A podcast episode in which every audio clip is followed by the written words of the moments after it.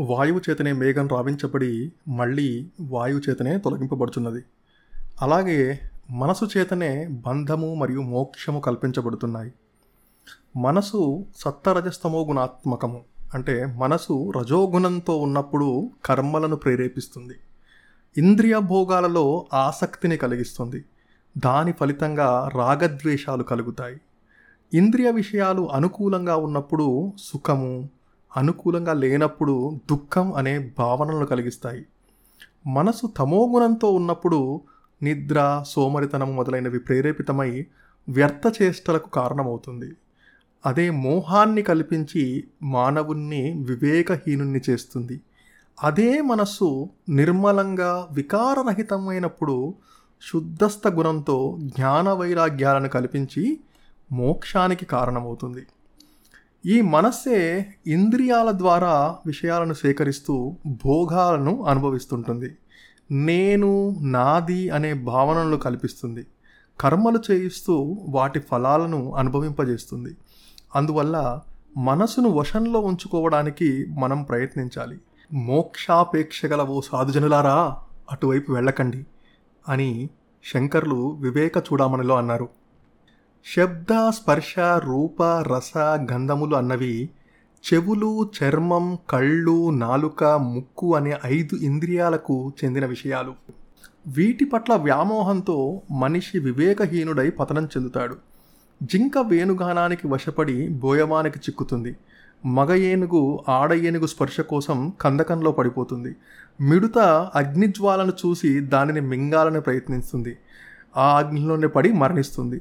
ఎరలకు ఆశపడి చేప గాలానికి చిక్కుతుంది. ఇదే విధంగా తుమ్మెద పువ్వు పరిమళాన్ని ఆశించి దానిలోనే చిక్కుపడుతుంది.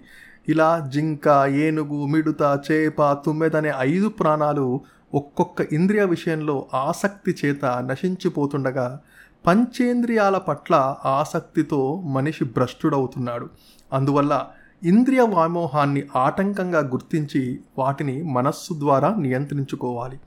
రాగం ద్వేషం కామం క్రోధం లోభం మోహం మదం మాత్సర్యం ఈర్ష్య అసూయ దంభం దర్పం అహంకారం ఇచ్చ భక్తి శ్రద్ధ ఈ పదహారు మనసుకు చెందిన వృత్తులు.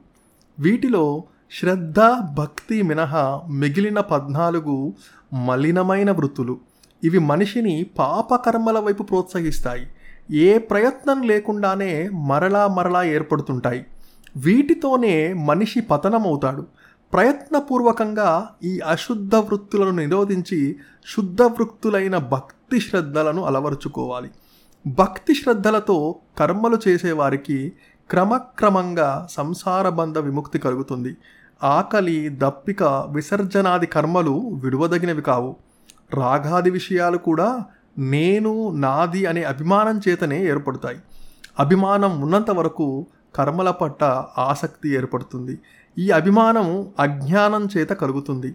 వాస్తవమైన దానిని గుర్తించలేకపోవడమే అజ్ఞానం. ఈ అజ్ఞానానికి ఆది లేదు కానీ అంతం ఉంది.